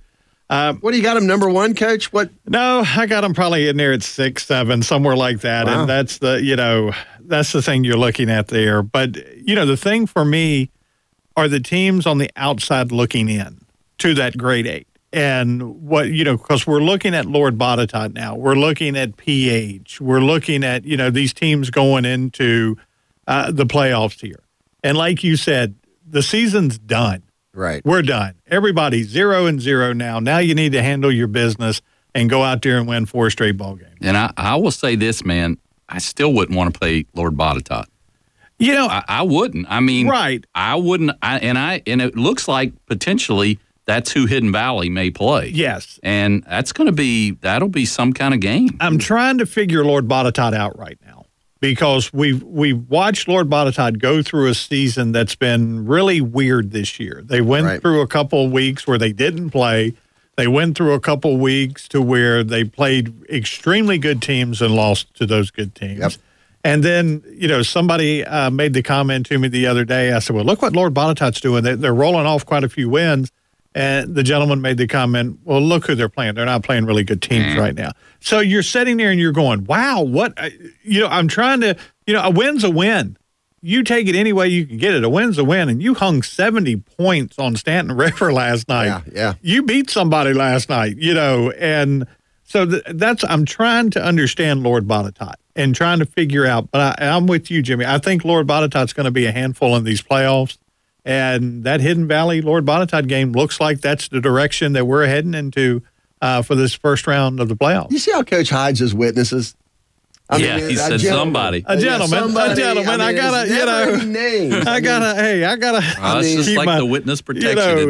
keep my guys. For all we know, they may be voices in Coach's head. Exactly. Let me tell you something. He might hear. Let me tell you something. Yeah, that's right. Somebody else. But no, but those are. I'm looking at those teams that are on the outside looking in, coming in. I think PH does well in the playoffs because of who I think. EC Glass is going to do well in the playoffs. Like Jimmy said, you take a look at who's in front of them, and I think they can do well in the playoffs. Christiansburg will do well in the playoffs. Mm-hmm. You're looking at these teams now that you're, in Salem, every year they do well in the playoffs. It's Salem. That's what they do. But you're looking at these teams right now that you feel like, who are we going to see, Cave Spring. Can we get Cave Spring into the playoffs to make a dent into somebody's season that you weren't expecting? Right. Does Night Vision show up? So it's one of those things that we're looking at right now because look, the playoffs aren't set yet. Right. We still have games today that need to be played, and absolutely. So points really matter right now. Absolutely. Well, that's all good banter. I tell you, just looking at Class 4 and Class 3. Class 3 for us in this area, our crunch teams, is a logjam. Yeah. It's, right now it's number 1 Phoebus, it's 2 LCA, it's 3 Christiansburg, 4, or tied for 3, is York. Wow, what a great name. What a great name. Great name of a school. Number 5 is Lafayette, 6 Heritage, 7 Abingdon, 8's Bassett. Who wants to play Bassett? Nobody. In the postseason. Nobody. Yeah. They played LCA tough early this year. Yes. And they played GW Danville pretty tough. Right. So, and then number 9's Hidden Valley, number 10's Brookville. There's a lot of firepower in that group. Yep. And I honestly think we're going to see some upsets in the playoffs, up and down the line. Right. I just don't think there's going to be any chalk. I don't think you can take for granted anybody. Right. Especially this year because a lot of times you get a lower seed and you're thinking, oh, they've got a weakness or they play that come out of a weak district or whatever. I just don't see a lot of that this year. Mm-mm. And then I'll go up to Class 4, really just to highlight them. Number 1, Dinwiddie. 2's King George. King George is fantastic this year. 3 is GW Danville. Right. 4, tied for 4th, Salem and Broad Run. Yeah. Broad Run's one of those teams. They're taking names. That's up north. Yeah. They're going to be a problem for somebody. 6, Matoka. 7, Kettle Run. 8's Heritage, Loudoun County. 9 is Kings Fork. 10 is EC Glass. So a lot of those teams are up north. We don't know a lot about those. Yeah, teams. We haven't seen them. And, I don't care how good you are, that mystery of not knowing who's coming up and who you're playing can really work against you. There's some other teams that, Western Albemarle had dropped out of the top 10, but they've got a good season going on. Yeah, Hampton was idle this week. Hampton's going to be tough. Verina had dropped down into Class 4. They play Highland Springs today. Okay, that's a big game. War Hill just beat Lafayette. They're Class 4. Louisa County, and then Tuscarora, who got beat by Broad Run. They're gonna have something to say, and then. Let me go to Class 2 here real quick. Number 1, Graham. Number 2, Nottoway. Number 3, Stuart Straff, who just lost to Riverheads. 4 is Glenver. We're going to watch today. Right. 5's Clark County. Number 6, tied for number 6, Central Woodstock and Stroudsburg. Number 8, King William. Number 9, Appomattox. Yep. No respect there. No. They've just won, 7 of the last 8? Exactly. They're at number 9. Right. So, and then, 10, you've got Union, Virginia High's in there, just lost to Richland. So this is really an exciting time. Yeah. Because it's one and done. And that's the thing. Like, Coach Woody was saying, and, this is a matter of, look, good teams play in November. Great teams play in December. Yeah. And that right there, if that's not on a poster in that locker room somewhere, it needs to be. because you've got to preach that to your kids now. And that would be Coach Woody's quote, not mine. Yeah, exactly. But I'm just saying, Yeah. But you've got to preach that to your kids now, because it's one and done now. Your season's done. You've earned the right to be here. Now you've got to do something with it. Wow. And if you don't do something with it, guess what? You're sitting home next week and you're watching somebody else play. Yeah. Well, I think these good teams kind of realize that. They know what's going on. But, certainly you got to look at injuries, too. You got to look at how healthy you are. Yeah. It's one thing to get, in the top 10 and have a number and have a good record. You got to have a team to play the next game. Right. Well, your injuries, and control your penalties. And we've said it all season long, because we've watched teams do it in the past. Penalties will destroy you in a playoff game. And if you can't control your penalties, you've got issues. So you've got to take care of your penalties and make sure you're playing a good game. Well, especially this time of the year, because, penalties, when we watch the charts on the crunch, if you watch the charts where the coaches grade themselves, a lot of times the team that loses penalties wins the game. They're more aggressive. Sure. The problem is when you get in the playoffs and you start to get the level of competition that's equal to yours, penalties works against you. Right. You can lose based on that. Yeah. All right, so we got to go to break. You're listening to Crunch Time on WPLY.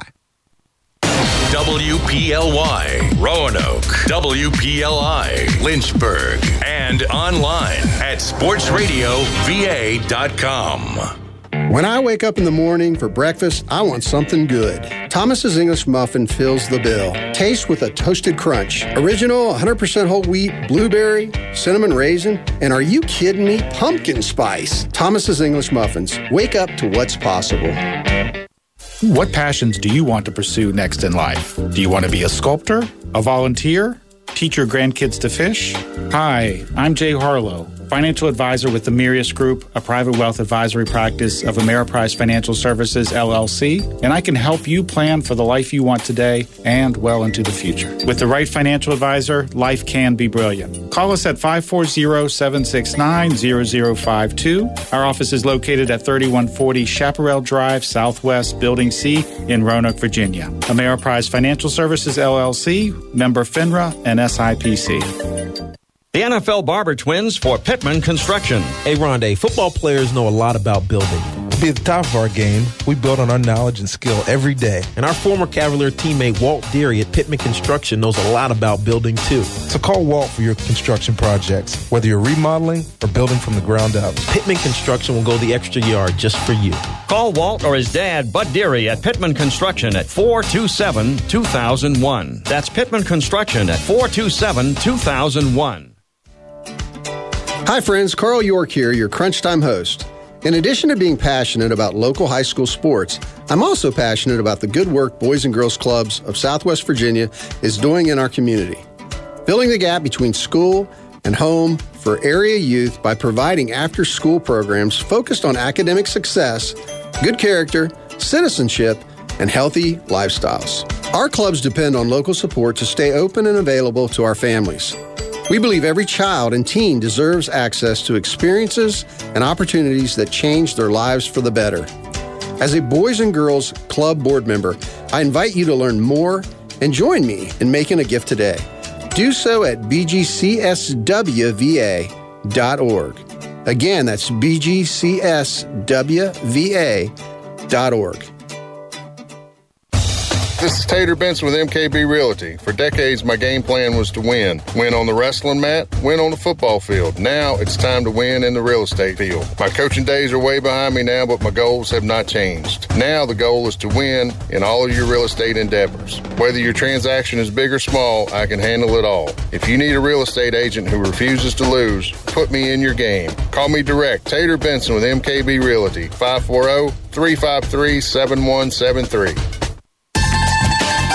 Jimmy Whitaker here, and one of my favorite restaurants is Bellicino's Pizza and Grinders. At Bellicino's, fresh is no gimmick. They bake their bread from scratch every day, using the same scrumptious Grandpa Sam bread recipe since 1959. They have everything from grinders, pizza, salads, and appetizers that are made to order.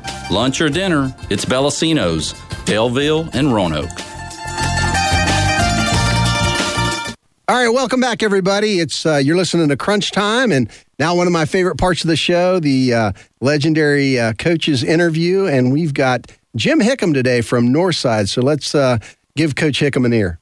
I am here today with Coach Jim Hickam, a retired Northside legendary coach. So when you coach, was there a mantra or a saying that kind of summed up your philosophy? Was there, you know, some coaches have, you know, maybe it's a word or maybe it's a sentence or maybe it's some kind of tagline that you used a lot, or that, was there any one thing that kind of...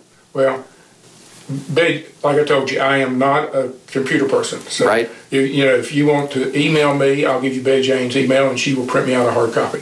But anyway, Jerry Jordan, who was a linebacker for us, was going to come to the game, but since they postponed it from Friday to Saturday, he wasn't able to make it. But in the conversation with Betty Jane online about it, after they finished their conversation, Betty Jane said, "Maintain the chain," and he said, "One heartbeat hit." That was our mantra, you know, that we had a chain that we carried to every, kind of like the lunch pellet tech, I suppose. Yeah. You know, and the concept was that everybody that was ever a member of the Northside football team while I was there was a part of that chain, and we worked as a team with one heartbeat. And our mantra was, "We were going to hit you." Yeah. Yeah. I used to teach them to jump off sides. If you were on defense first play, we jump off sides on the first play and just smack people right in the mouth. We're here. Yeah, and then this point, well, he did it. You know, I mean, we intimidated a lot of people. Yeah. You know, and as time went on, you couldn't do that anymore. Right. Know? It was no longer politically correct or whatever. Sure. But football, you know, football's always been a physical game. Yeah. And there's no way around it. I mean, people can. They can dance around it all they want. They can try to make it into different than what it was. But I think part of the charm, in a way, for football is it's physical. Yes, it is. And there's a certain type of person that likes that. And if you don't get into it. Right. That, you know, I think there's other things to do. Right. That's with, you know, with kids. If you like physical contact, you know, then I'm going to encourage you to do everything possible. But if you don't, then this may not be. Now, there's all kinds of things. I have seen kids that will go across the field and catch a pass and get smothered. I wouldn't cross the field and catch a pass for love nor money. That's not my thing. Right. You know, so there's all kinds of courage and there's all kinds of physicality sort of things. You know, some people deliver it, some people can take it. Right. And it takes all kinds. It takes all kinds. Yes, yeah. It does. Yes, it does. So this is a question I like to ask, and this is really just an opinion, but do you think there is one position, in the players that you've had, do you think there's one position that lends itself to coaching? Do a lot of coaches come out of one spot on the field when they played? In your opinion? In my opinion, I would say the obvious choice people would think would be quarterback or something like that, but I think it's offensive, defensive lineman. There is more for an offensive lineman to know than there is for most people, you know, on the field. Most people have, you know, just real simple tasks. You know, this guy's got to be able to make calls. He's got to understand what's in front of him and tell the guy beside him, you know, what they're going to do. And also a lot of offensive linemen are, you know, they're real studious and they're serious about the game and they like to demonstrate what they can, you know, what they can do. I mean, that would be my choice. Yeah. We get a lot of people that have said that. A lot of you coaches have said how, and I don't think the common fan understands that. I mean, if you play the sport, you understand the value and what those guys, how smart many of them are. But they make all the blocking calls. Mm-hmm. They adjust on the fly. Mm-hmm. You know, most people just look at the quarterback and say he's audibling. That offensive line may be audible, right. And they're pairing up. They're calling out guys when they're moving, and right. and I think that's a great call out. I think now, in terms of the most difficult position on the field, I think are two. I think it's a linebacker and a safety. To my mind, those are the most difficult positions to play because there's so many things that they have to react to. But I don't necessarily see them going into coaching. I mean, they just have a love of the game, and a love of contact. But the things that they have to know are much more than some of the other positions on the field. They have to know more than their job, right? Because they're linebackers. They got to direct everybody else. You know. Huh, that's interesting. So I'm curious too. How would you describe your coaching style? How would I describe my coaching style? Physical, One of the things that I noticed, like I go to my grandson's practice, and I thought, well, they were going to hit. When's practice going to start? Yeah. I mean, times have changed. And not to say that the way I did it was right, but it was the way I was brought up. You know, I can remember when I was playing at Tech, you know, that if somebody got injured, they just said, well, just move it over. You know, and hopefully a trainer or somebody's going to come out and take care of him, you know, when you moved over. And that was the way it was. You know, we hit almost every day. I mean, I went through practices where we had goal line scrimmage the day before a football game. You know, and that was just the way that you were kind of brought up. So I think most of us emulate the way we were brought up. And you know, you thought, well, it worked for us then, so it'll work for them. And I think, you know, I think most of the kids that play ball for me would say that would probably be. So we didn't have a whole lot of finesse. Because one of the things you get a lot of credit for among the best coaches that I've talked to is you are well known for your team's lifting weights, mm-hmm. being in great shape and being really strong. And I think in some ways you kind of led them down that path, because if they wanted to match up with Northside, at least strength-wise, they were going to have to mm-hmm. lift weights. Well, and I always felt that was an answer. There was Colwood was taken over by the Navy sometime in the 50s. Because there was a strike, and so the government wanted the mines to work, so they brought in the Navy. Here, wow. All with West Virginia, you know, the Navy guy in the whites, you know, and the little jeeps driving around and the flags and all this sort of stuff. But anyhow, the doctor that they brought was a Dr. Adkins, and Dr. Adkins was someone who had been an Olympic lifter, and my mom said something to him about, you know, about me and my weight problem and everything like that. So he started teaching me how to be an Olympic lifter. And it was the factor, I think, that allowed me to be successful then in football, because it, you know, overcame the baby fat and all that sort of stuff, and, you know, and got stronger, and it was an edge. And I always just felt that it could be an edge, you know, for our team. Well, let me ask you about, let's get into a discussion about the coaches you either you know, played for or coached with or coached against.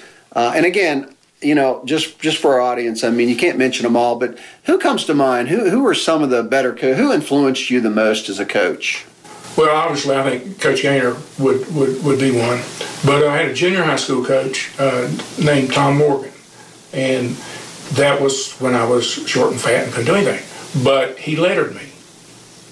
And that really made an impression on me, you know, that when I had kids who I felt were really putting out an effort, I never was stuck on the half the quarters or all that sort of thing.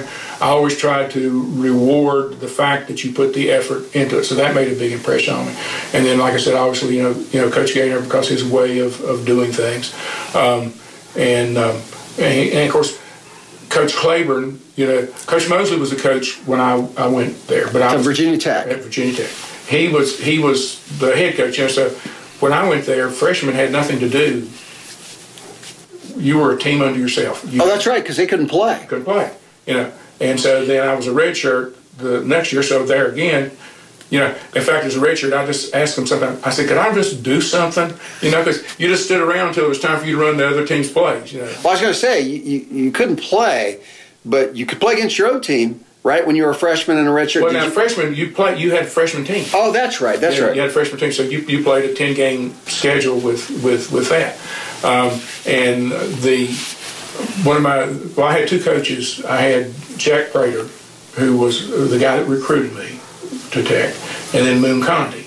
And both of those guys, I think, were real influential, you know, to me about how they did things in practice and their attitude towards players and that sort of thing.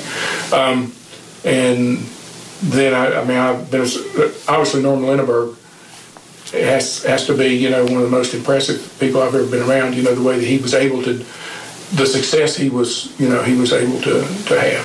I tell you, I love hearing Coach Hickam talk and how passionate he is about playing, right. Talking about his days. And, man, I love that story about where, you know, they didn't get a year of football. That's it. And they practiced, yes, and played each other all year long. Right, and that's Merrill Gaynor. That's hey, you know, yeah, it's great to have fans out there. It's great to, you know, play in front of somebody, but guys, if we love the game, we'll just throw a ball out there and let's go. Well, you know, and he made reference that a lot of his kids, they would say that he was a hard coach to play for. Yeah. But at the end of the day, they won ball games. Yeah. You know, this man was a winner for years over there. But that still is. That's the one, you know, if you run up on somebody and you say, well, hey, I played for Coach Hickam, you know, for one of the first things, you know, man, he was a hard coach to play for, but he was a good coach to play for. Yeah. So I like that. Yeah, and, you know, that's kind of a badge. Those guys over there that played for him kind of feel like, hey, you know, I went through it. Sure. I get the tough medal. Right. Because I played for him and because, you know, he didn't take any shortcuts. It was, no. I think they probably hit every day. Sure. You know, you talk about teams not hitting after the season starts.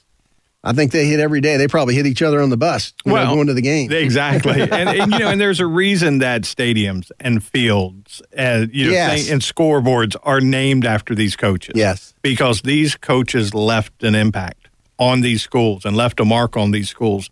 To where when you sit there and you say, oh, Hickam Field, I played for Coach Hickam. This was my guy. Yeah. This is, you know, and it just, you have those marks that are left by these coaches and, you know, solid coaches, good coaches. You know, it's really cool. You're talking about fields being named after coaches. You know, we've been blessed, at least I've been blessed over the last 26 years of Crunch. A lot of the guys that the fields are named after, you know, we covered. Sure. Coach White, Coach Hickam, now Coach Beal. Right. Coach Ragsdale at Giles. A lot of these guys, which just goes to show you what kind of coaching we have in this area, that the community, you know, it's not an easy job. I mean, you're going to make half the people unhappy. Sure. As you're making people happy, because you've got to make choices about who plays, what offense you're going to run, you know, things you're going to do. And to know coaches that the fields are named after, I mean, that's saying something. I'll be honest, when they named the restroom after me at Catholic, that, you know, I don't know what that meant, Jimmy. I wouldn't take it the wrong way, Coach. I didn't. I'm sure I was honored. There was a tear in my eye. I was honored. Oh, wow. That's why they call that the... Easy. All right, we always having fun over here. All right, so let's talk about college football. A lot of big games this week. Yes. But let's start with the local big guys. Is UVA off this week? UVA's off this week, and, you know, their next opponent is Notre Dame. Yeah. So, and also one of the big stories with UVA this week has been Brennan Armstrong. Yeah. Brennan Armstrong in that BYU game goes down. I'll be honest with you. I was watching that game that night.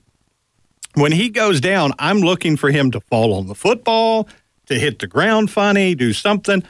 It didn't happen. It just looked like he went down. He got back up. The next pass he throws, it's an interception. He looks over to the sideline and he goes, they're broken.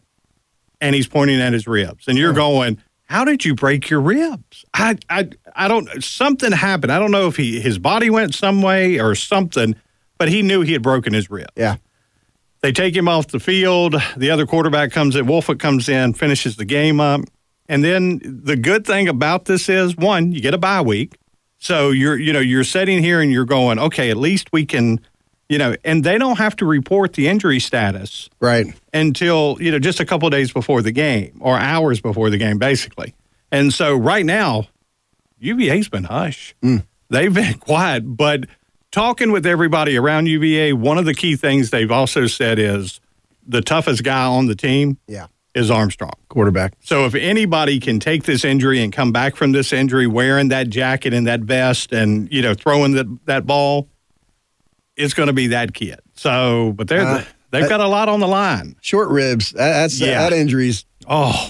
That's pretty painful. It is. So, but they, you know, they play next week, so we'll be able to see who, you know, how they handle that. They'll need him for Notre Dame. They'll need him for Notre Dame. And two, you know, Pittsburgh lost to Miami. Right. So now, and a lot of people fail to really realize that last year with COVID, we went into a full league play.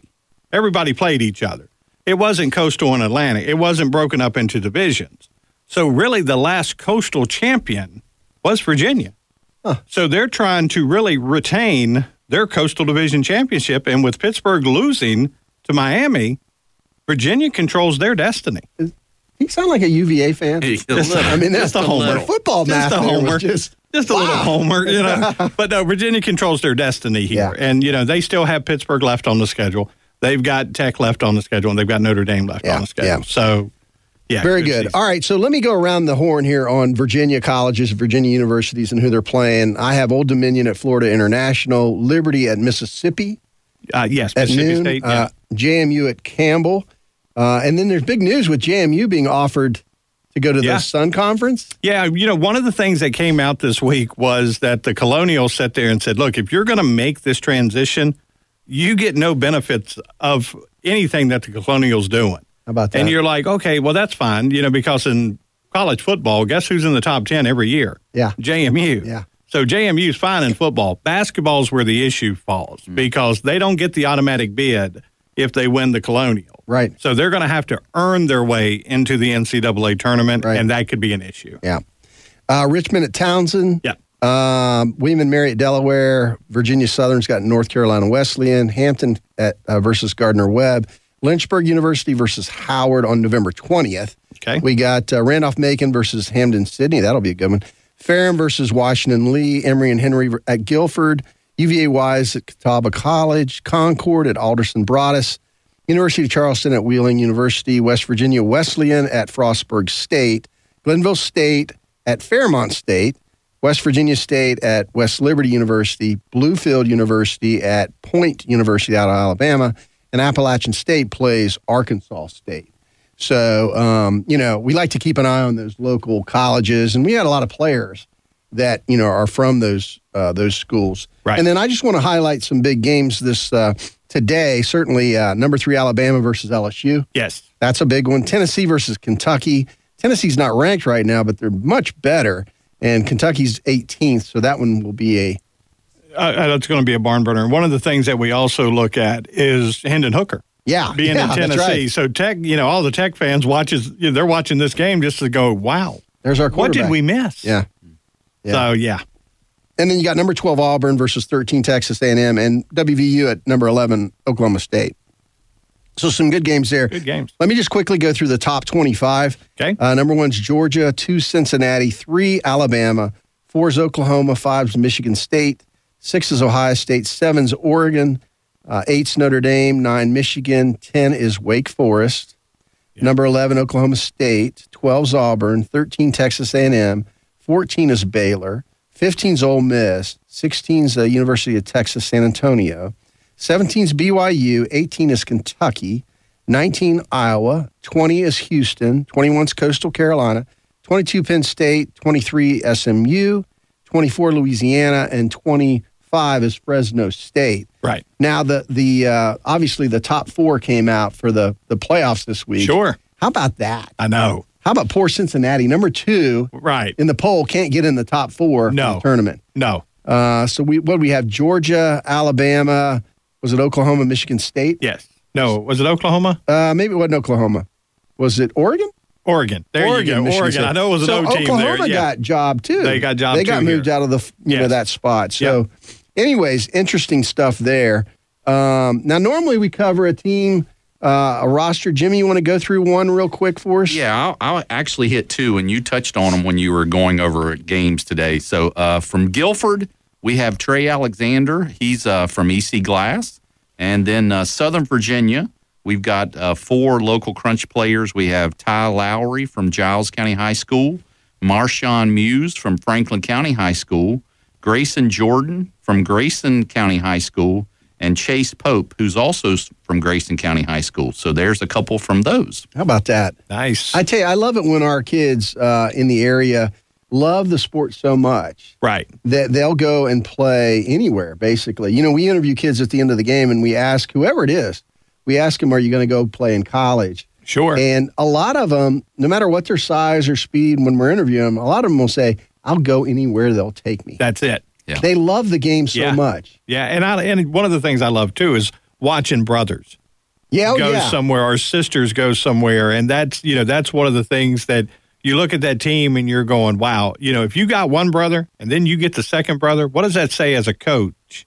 That's that brother sitting there going, this is a good man to play for. Mm-hmm. You need to come on to this school. Well, there's some strategy to that, too. There is, yeah. But it's one of those things, too, that you look, you know, because it's hard to get siblings usually those siblings are sitting there going, I'm going somewhere else. I don't want to follow. I've had enough. I don't want to follow my brother's footsteps. I don't want it. And so it always says something about that school that you get, you know, brought. Well, and that's a great point. And you get these families that are locked into one school for, forever. So. Yeah. Hey, so great show today, everybody. Thanks to all you fine folks for listening. I couldn't do it without you. Special thanks to our advertisers. Without you, there'd be no us. We are humbly appreciative of all that you do. For Coach Randy, he's Jimmy Whitaker. I'm Carl York, and you've been listening to Crunch Time on WPLY. And remember, it's all for him.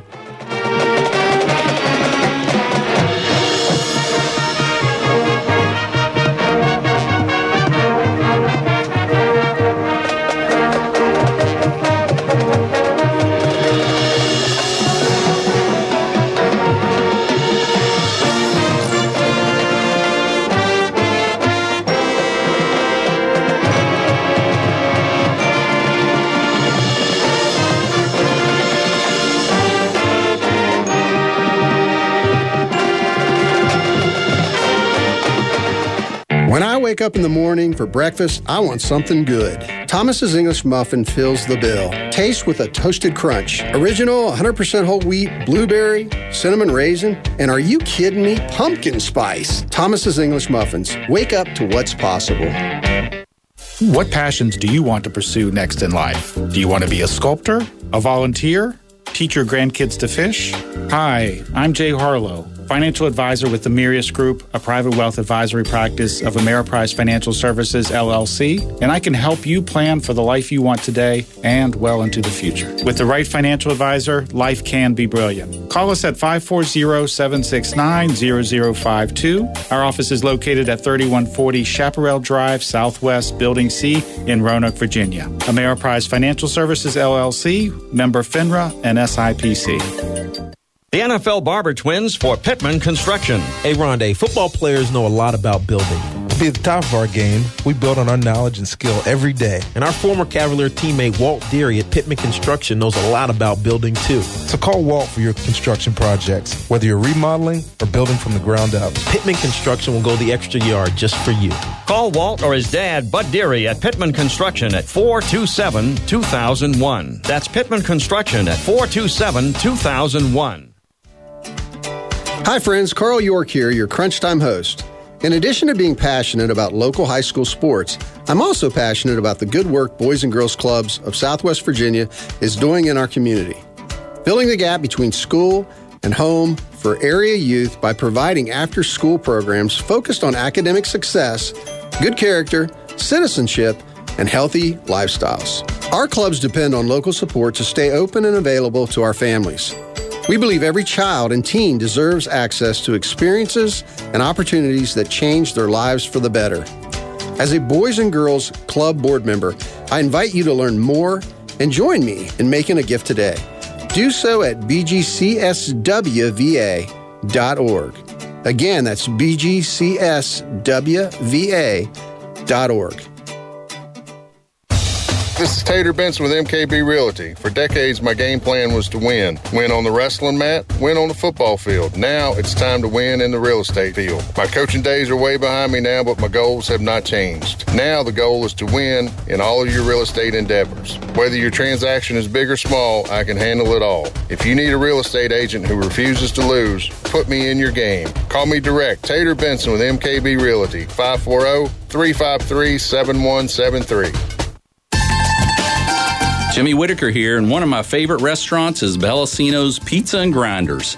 At Bellicino's, fresh is no gimmick. They bake their bread from scratch every day, using the same scrumptious Grandpa Sam bread recipe since 1959. They have everything from grinders, pizza, salads, and appetizers that are made to order. Lunch or dinner, it's Bellicino's, Delville and Roanoke. WPLY, Roanoke, WPLI, Lynchburg, and online at sportsradiova.com. If you came across a child struggling with hunger, how would you recognize them? By their clothes, their age, the way they speak? Would you recognize a 13-year-old boy who gets into fights at school? Not because he's a bully, but because he's hungry. Or a 2-year-old girl who cries all night. Not because she's sick, but because she went to bed without enough to eat.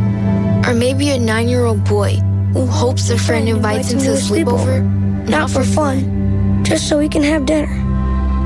Or a 15-year-old girl who goes for walks over lunch, so her friends won't know she doesn't have anything to eat.